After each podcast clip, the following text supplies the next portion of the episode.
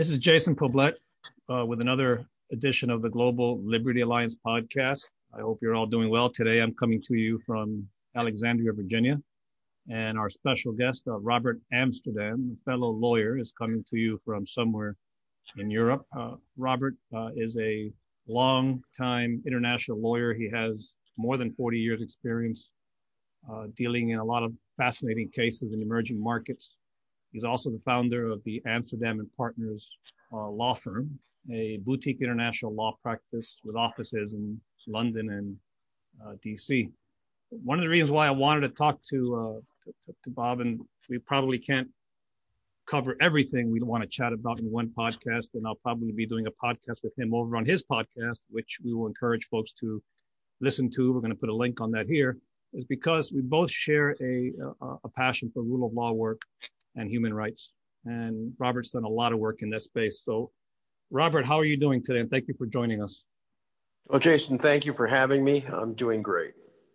You know, one of the things that you've talked about quite a bit can be summarized as follows. You you tend to say that the world is a um, full of un, you know full of unchallenged impunity. Uh, for those non-lawyers listening to that, what's impunity? Why is it unchallenged, and why is all this important to some of the work that, that you do and that we do?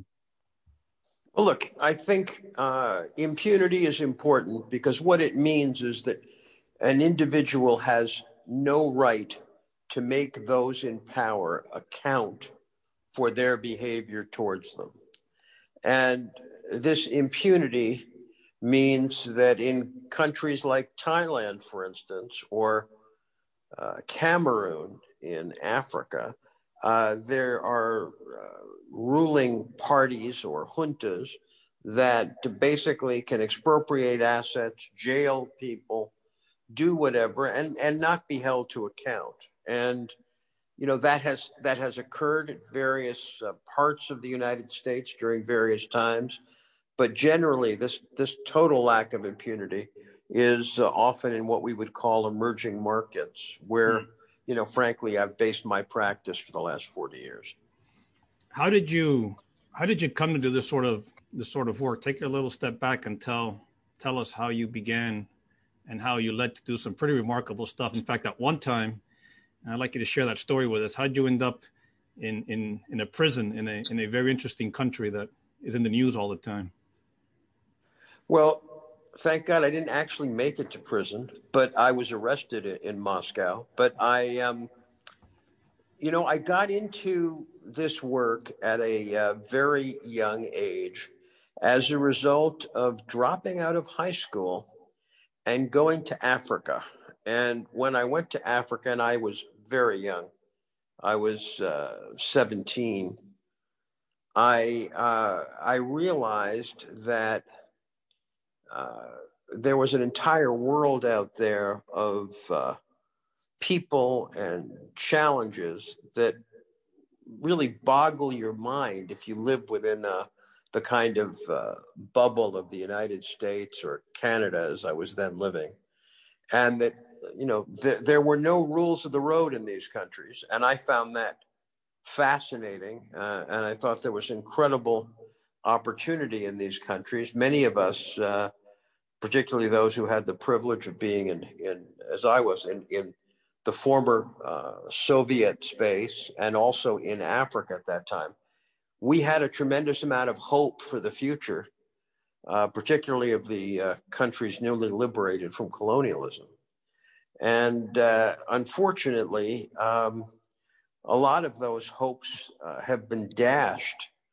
Uh, you know, right now I'm I'm working in uh, Cameroon and in uh, Uganda and in Tanzania for political leaders who, um, you know, are fighting against uh, really powerful odds in situations where the rule of law has been, you know, completely corrupted. And I think one of the dangers um, is that now people know what language to use. They, you know, everybody has, if you will, a common grammar uh, in terms of, you know, making sure that you're charged with something before they jail you for ten years. And I think that as lawyers, we have to make a lot of determinations about what, you know, who's playing with grammar and who actually have some substantive uh, safeguards for individuals or sometimes corporations who have their assets or their people, uh, you know, seized illegally in, in some of these difficult countries.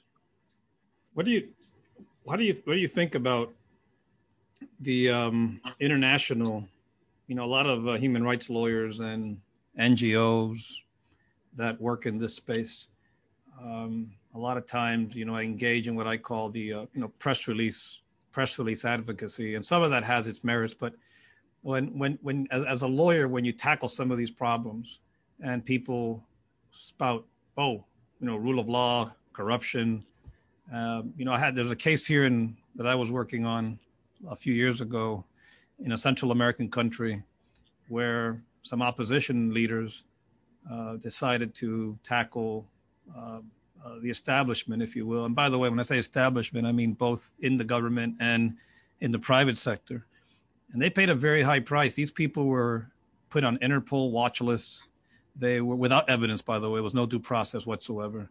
And then all of a sudden, it's it's as if a queue, you said words, right? So I said, there was this queue out there. Then all these N G Os start issuing press releases against this person without even checking uh, to see if it was even accurate. So all of a sudden they accuse someone of corruption. That may or may not be true.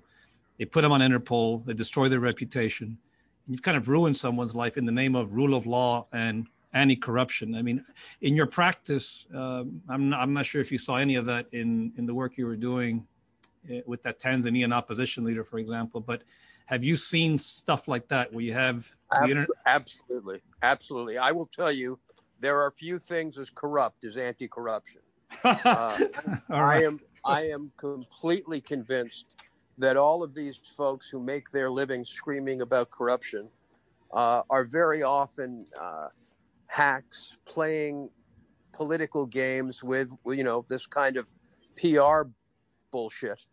And, uh, you know, they very often destroy reputations with very little research.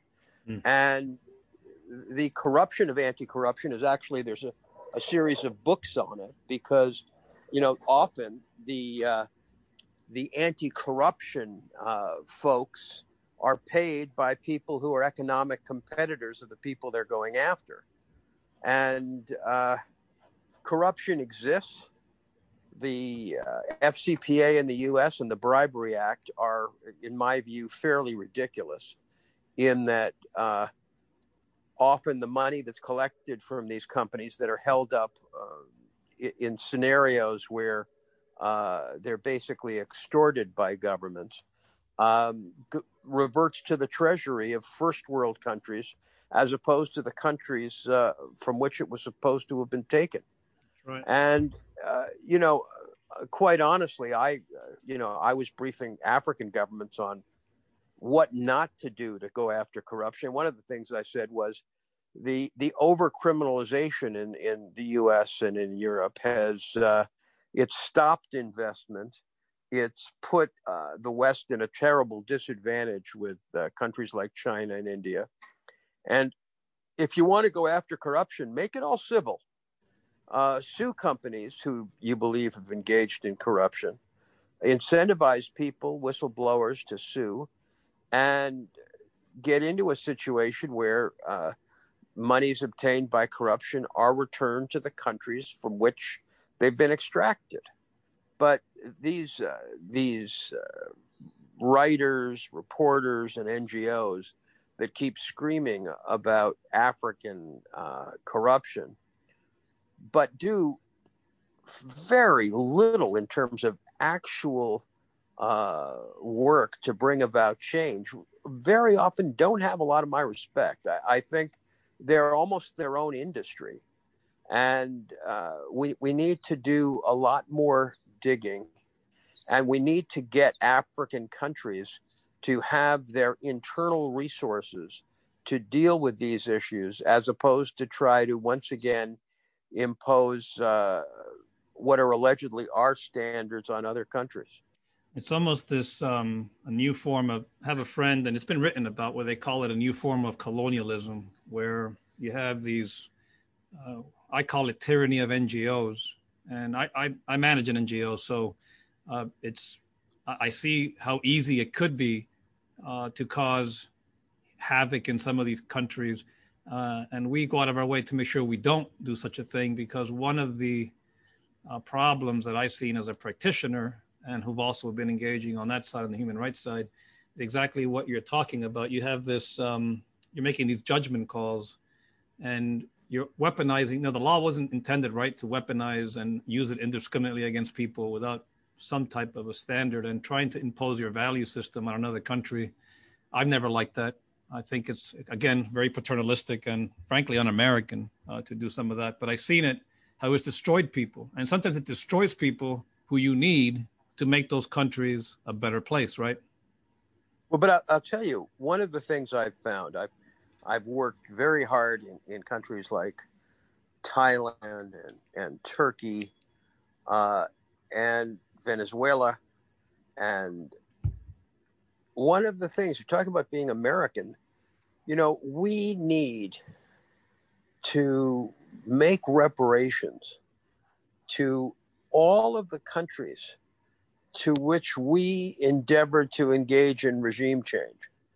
Uh, there's a new book out by a guy named Vincent Bevins, B E V I N S. It's one of the best books I've read on how the U S really took about a million lives in Indonesia in nineteen sixty-five. And, you know, you want to talk about human rights.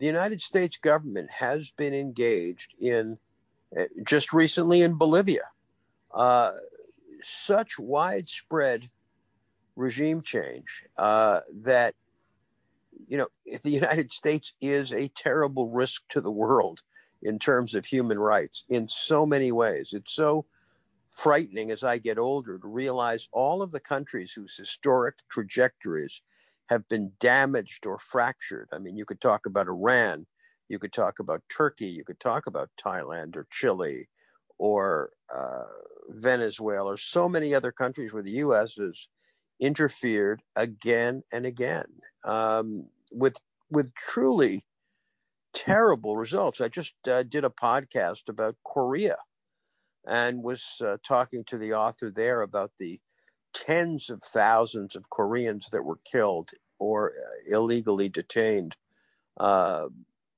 in the sort of anti-communist purges that took place under the Dulles brothers in the fifties. Uh, you know, one of the things I want to say, Jason, is I do not consider myself a human rights attorney. I've often said to people that human rights attorneys are people without U S passports.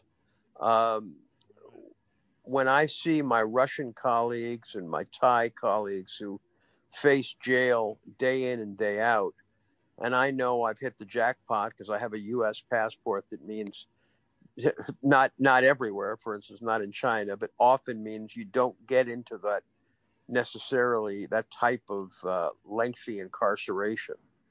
And, you know, I think that's uh, something that, um, you know, it's another reason why I, I engage also in business litigation, because I think that you can become less of a lawyer if all you're doing is human rights stuff, because you're spending so much time in soft law that you, you have to be able to make sure you can still discharge your duties. That's right. That's right. In, in a courtroom or as an advocate. So, yeah, I agree. I, you know, to be honest, I have a lot of uh, disdain for a lot of these guys who call themselves international lawyers and yet sit in boardrooms in Washington and think that that's somehow doing international law. When we come back, now you guys know why I wanted to have Robert on the show. He tells you exactly like he sees it, and that's, and that's awesome. Uh, when we come back, I want to pick up again on that reparation statement you make, if you could connect it to the Venezuela issue, because I know you've done a lot of work there. And we're also going to talk a little bit about the recent op-ed or open letter you wrote, if you, if you could share a little bit of your views on that, on the I C C. Uh, we'll be right back.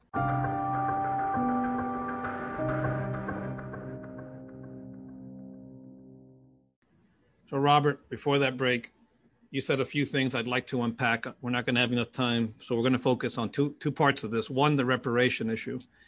Can you explain a little more about that worldview and maybe use the Thailand as the example for it? Look, uh, the Thai, every ten years or fifteen years, the Thai elite in Bangkok murder their young. Uh, I was almost killed there in twenty ten representing the Red Shirt movement, and became aware of the Thammasat massacre of nineteen seventy-six. We just passed the anniversary of that. I think it was October sixth. Then another uprising in nineteen ninety-two. Then the uh, Bangkok massacre, which I witnessed in twenty ten. We tried to bring uh, the ties to the I C C. And when I dug in, and, and, and I wrote a book about Thailand we took to the I C C that was at one point a bestseller in, in Thailand. When we dug, we realized that the king and the, the royal elite, to a significant extent, had been made into this godlike ruler by a puppet of the United States named Sarat, who had been a military uh, leader and had uh, used the uh, ennoblement of uh, the monarchy, which had been in in uh, in very much a constitutional and limited setting before that, to uh, strengthen the power of the anti-communist uh, movement in Thailand. And then, as you know, ultimately the king became al- almost a deity, and it's against that uh, type of not only the making of him is, as a deity, but all of the laws in Thailand, Section one twelve and other sections of their code that basically rob individuals of the right to freedom of expression. I myself was charged with slandering and defaming the Thai army. Oh, um, and, and, you know, by the way, we managed to bring charges against the Thai prime minister for the first time in history. A Thai prime minister was cited for uh, uh, the murder of civilians.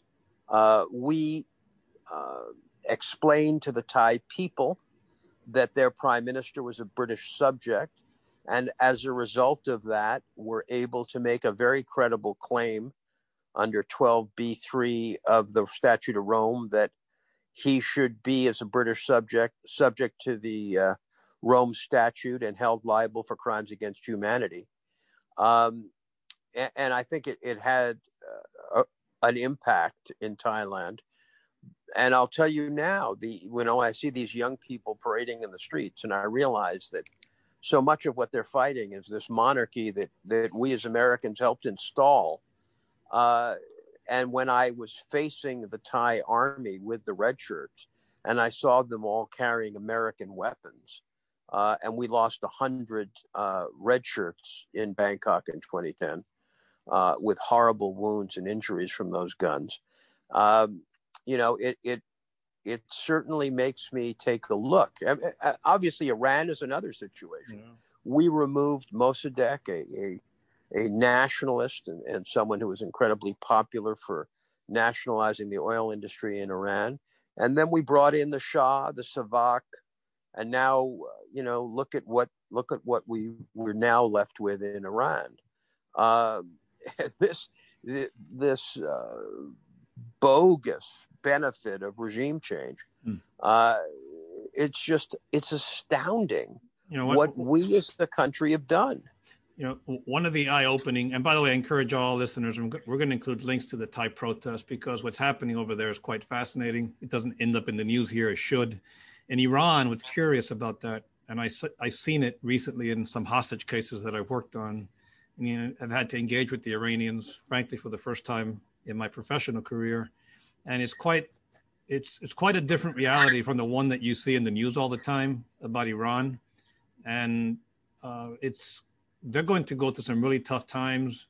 There are lawyers in Iran that I've dealt with who are very brave people. And I want to make a quick point on the lawyers and what, and what Robert was saying in the first segment about actual practicing law and what, what makes it different from human rights advocacy is that these people in these horrible in, in these places that are very horrible to, to lawyers, it's just not easy to lawyer.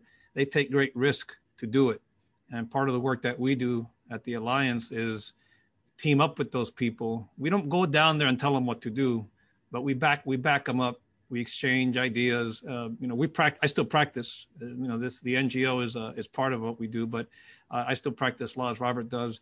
And to see what these lawyers do in places like Thailand, in places like Iran, in places like Cuba. I deal with a lot of lawyers in Cuba, and these lawyers, you can't practice law, as you know, Robert, independently in Cuba. You have to work through the collectives in Cuba, uh, legal collectives.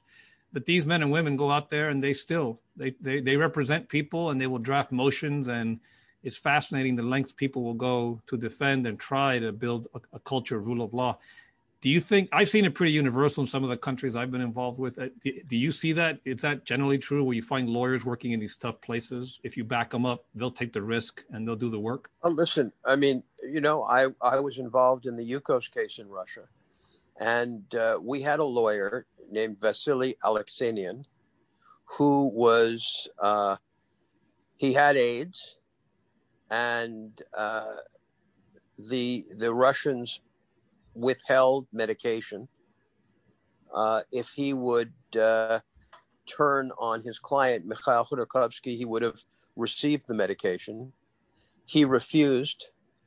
Uh, he wouldn't violate the privilege, and he died.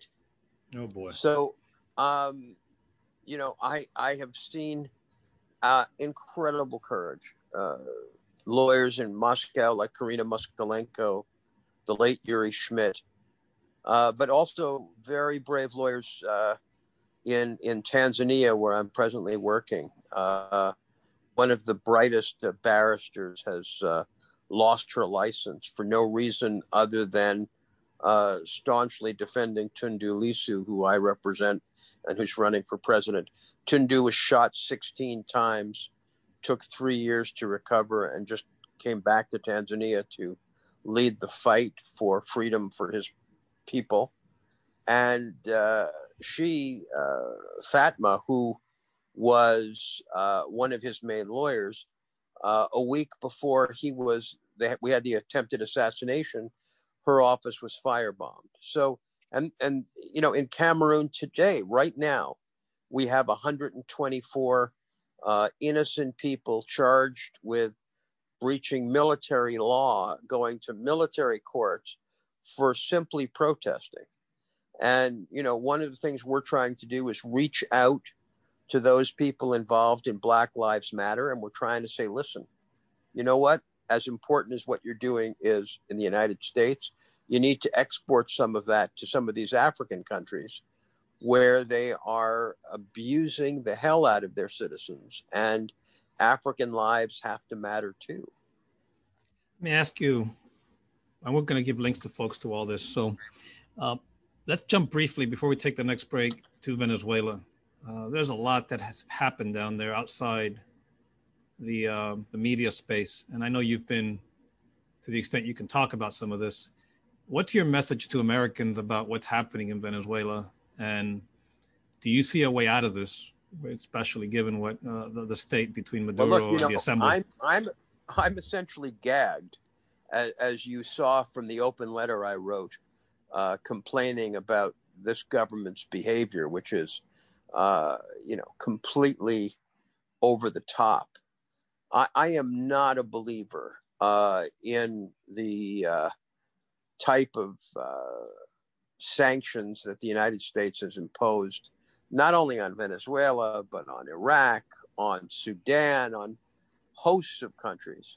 Uh, I think the sanctions regime has it generally all wrong.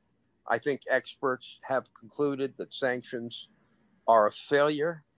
They are often an act tantamount to war without any uh, proper overview by Congress. And uh, I think we've made a terrible mistake in Venezuela. But, you know, again, it's all I can say. And, I, you know, I want to be blunt with people. I have uh, represented the opposition in Venezuela, and I am not going to speak out on behalf of governance in Venezuela. I've only been retained in respect to the issue of sanctions. Uh, and because I, I believe there has to be a negotiated Venezuelan way out of this, period. Yeah, I think... Um... I think other people, believe it or not, people in the Trump administration may think the same thing. And uh, who knows, maybe the president does too. Maybe the president's been poorly advised, which is what I've I've said before. I think that um, the indiscriminate use of sanctions is sometimes worse than, uh, you know, no sanctions at all. And um, I'm a, I've done a lot of sanctions work in my time, and sanctions without a policy is um, is, is a recipe for disaster. I'm not saying that's what's and happened that's in Venezuela, what, but go ahead. Let me tell you, that that is what we've seen time and again. The United States doesn't have a coherent foreign policy. They just have bricks that they throw at people, and and and that's a terrible tragedy. Um, and you know, uh, I worked a tremendous amount in Africa, and we just don't have a foreign policy that's making any sense in Africa. Uh, China has an incredibly powerful toolkit it's using in Africa, uh, and in Latin America, by the way, and in Europe, by the way, and we're just nowhere, not even near competitive with the Chinese. It's it's a we're in a shockingly bad situation globally. When we come back, we're going to wrap up.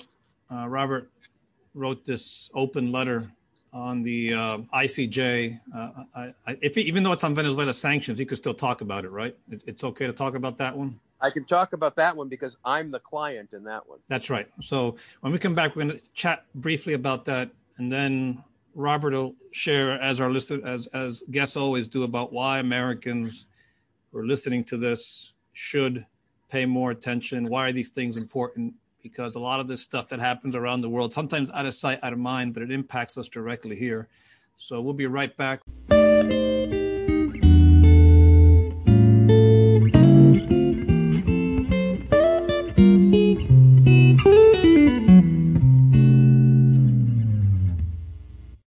Hello, it's Jason with the Global Liberty Alliance. Thank you for listening to today's podcast. Before we wrap up the last segment, I want to just share with you two brief uh, announcements. First, thank you. Thank you for uh, your support, for your questions, for listening, for sending us so many suggestions for guests and for uh, topics. We will continue to read them, and please keep them coming. So on behalf of Arthur, Cara, Mariana, Mauricio, Veronica, our network of lawyers and independent, uh, you know, civil society leaders in the places we work, thank you for listening and for uh, expressing uh, the enthusiasm for some of the work that they are doing uh, in Latin America and hopefully soon in other places. Second, in order to expand our work, we need your support. So please consider investing. Uh, please consider uh, putting some of your Uh, sweat equity if you want. We can put you to work, but we also need your money. We need your support. Consider investing. There's many ways to give. Uh, look and learn more about it at our website at w w w dot global liberty alliance dot org. That's w w w dot global liberty alliance dot org. You can click on the invest button, and you can also check some of the work we're doing. Keep in mind, that's just a example of some of the work Uh, we've done that we continue to do. And if you'd like to learn more, uh, please contact us. And let's get back to the show. Thank you very much.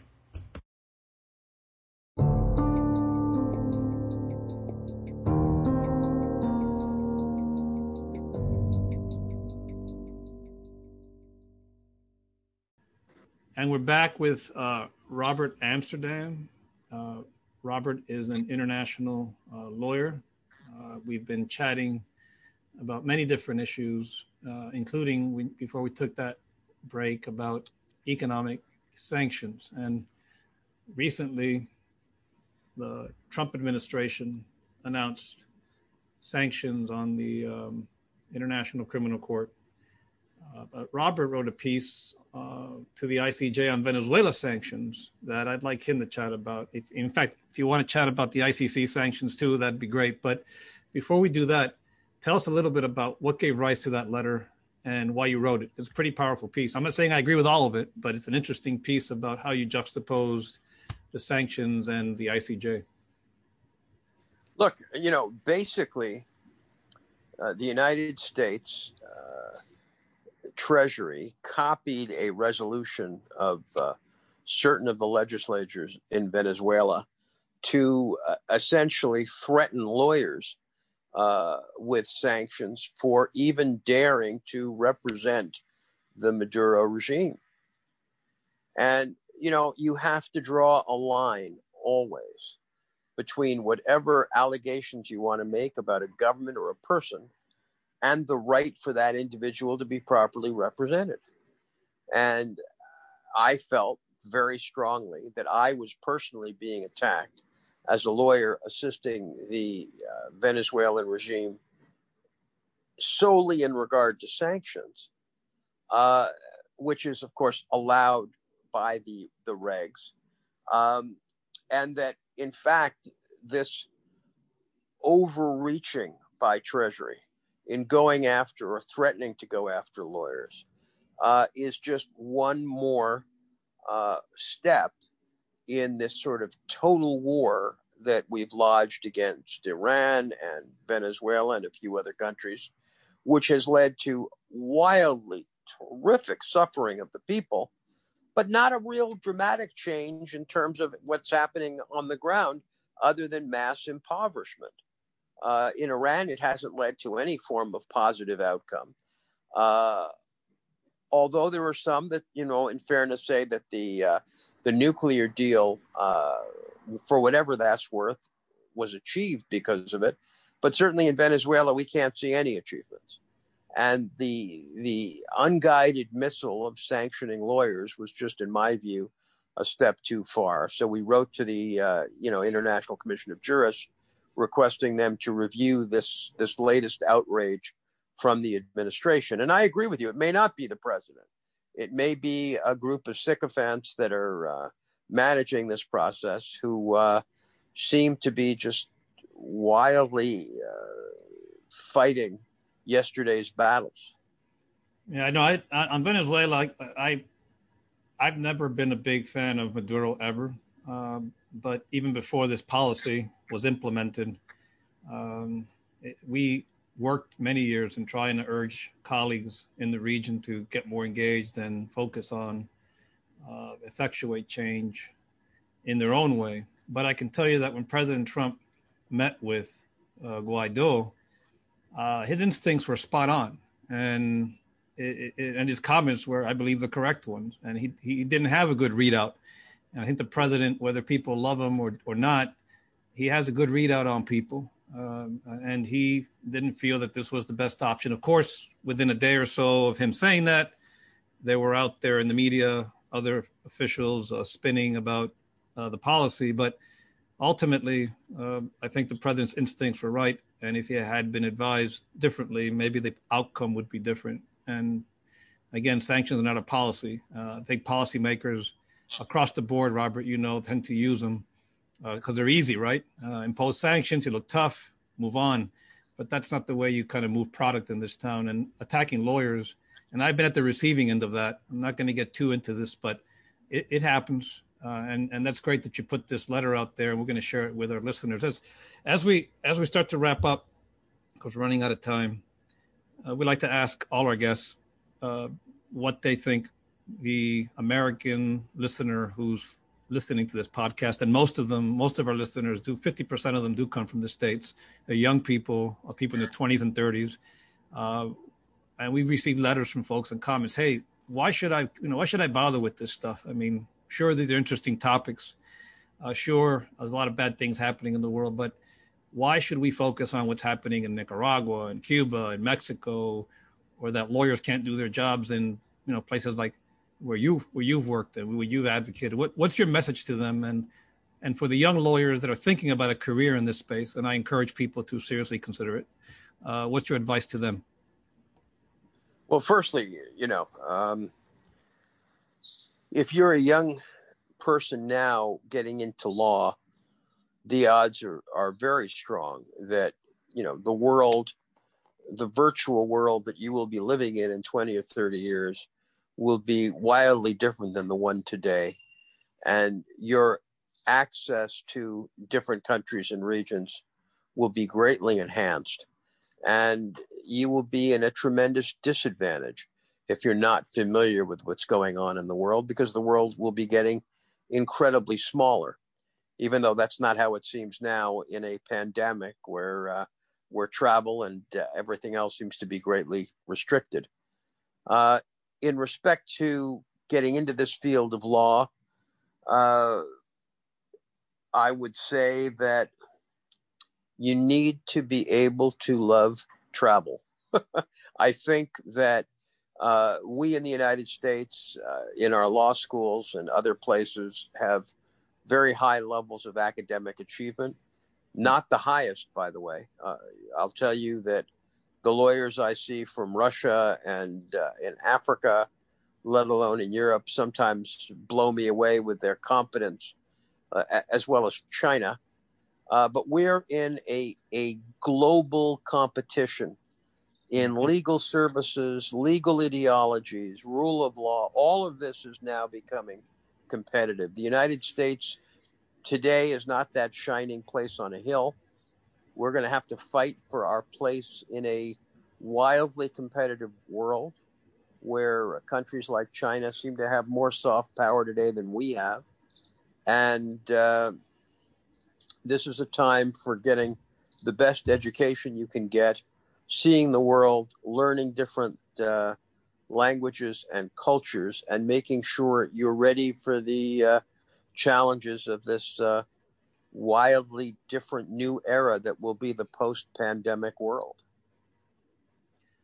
How, um, from your vantage point, as we wrap up, how much, talk about the pandemic briefly, how have you seen it?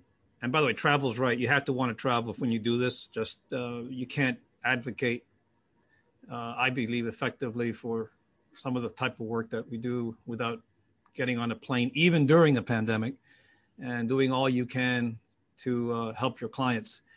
How do you, how has it shaped the practice that you're in the last year as far as doing your it's, work? It's, it's killing my ability to effectively advocate. I'm somebody who, you know, I'm banned, I think, from eight or nine countries now. Uh, but when I can get into those countries, or when I when I can, I want to be in the on the ground, meeting with people, and not doing what you know you say some lawyers do, which is turning it all into a P R exercise. Mm. And uh, by not being on the ground, and by being terribly limited in my ability to travel, uh, it's. It's made uh, doing the kind of political work we do a lot more difficult. Plus, and this is something all your listeners have to deal with, um, when you're doing really sensitive cases, you need to know that people are listening to you. That's right. And a lot of what I do, I try to do face-to-face so that I can avoid uh, uh, the eavesdropping that's going on all the time. Mm. And, and uh, you know, I think that's kept us from being Uh, as efficient and effective as as a firm as we'd like to be. On the other hand, quite honestly, I think the lawyers that work with me would say I've never been more on top of my files, because now I'm, you know, exchanging uh, a ridiculous amount of Zoom calls and Zoom meetings with everybody, uh, which has been kind of cool. Uh, but I think we're all growing tired of Zoom. I think we all want to get back to normal life. And, and obviously, I wish all your listeners well, that we all get through this quickly. I'm with you there. I'm I'm over Zoom as soon as Zoom started. I'm a bricks, I'm a face-to-face type person. So uh, hopefully this will be resolved soon, and um, we can get back to our travel and or adapt to it, because I think uh, we, we want to keep doing this sort of work. We have to be out there in the trenches. And um, even here in Washington, D C, as you know, uh, things are nothing but not as normal as people think. So uh, Robert Amsterdam, thanks again. Robert Amsterdam, international lawyer with Amsterdam and Partners. We appreciate the time he's taken. Uh, he's somewhere out in Europe, so I know you're extremely busy. Hopefully you'll come back again. I have a few topics I want to continue chatting with you about, and I think we're going to be getting together soon, maybe on your podcast. Exactly. I look forward to it. Same here. Take care. Take care. You too. All the best. Bye.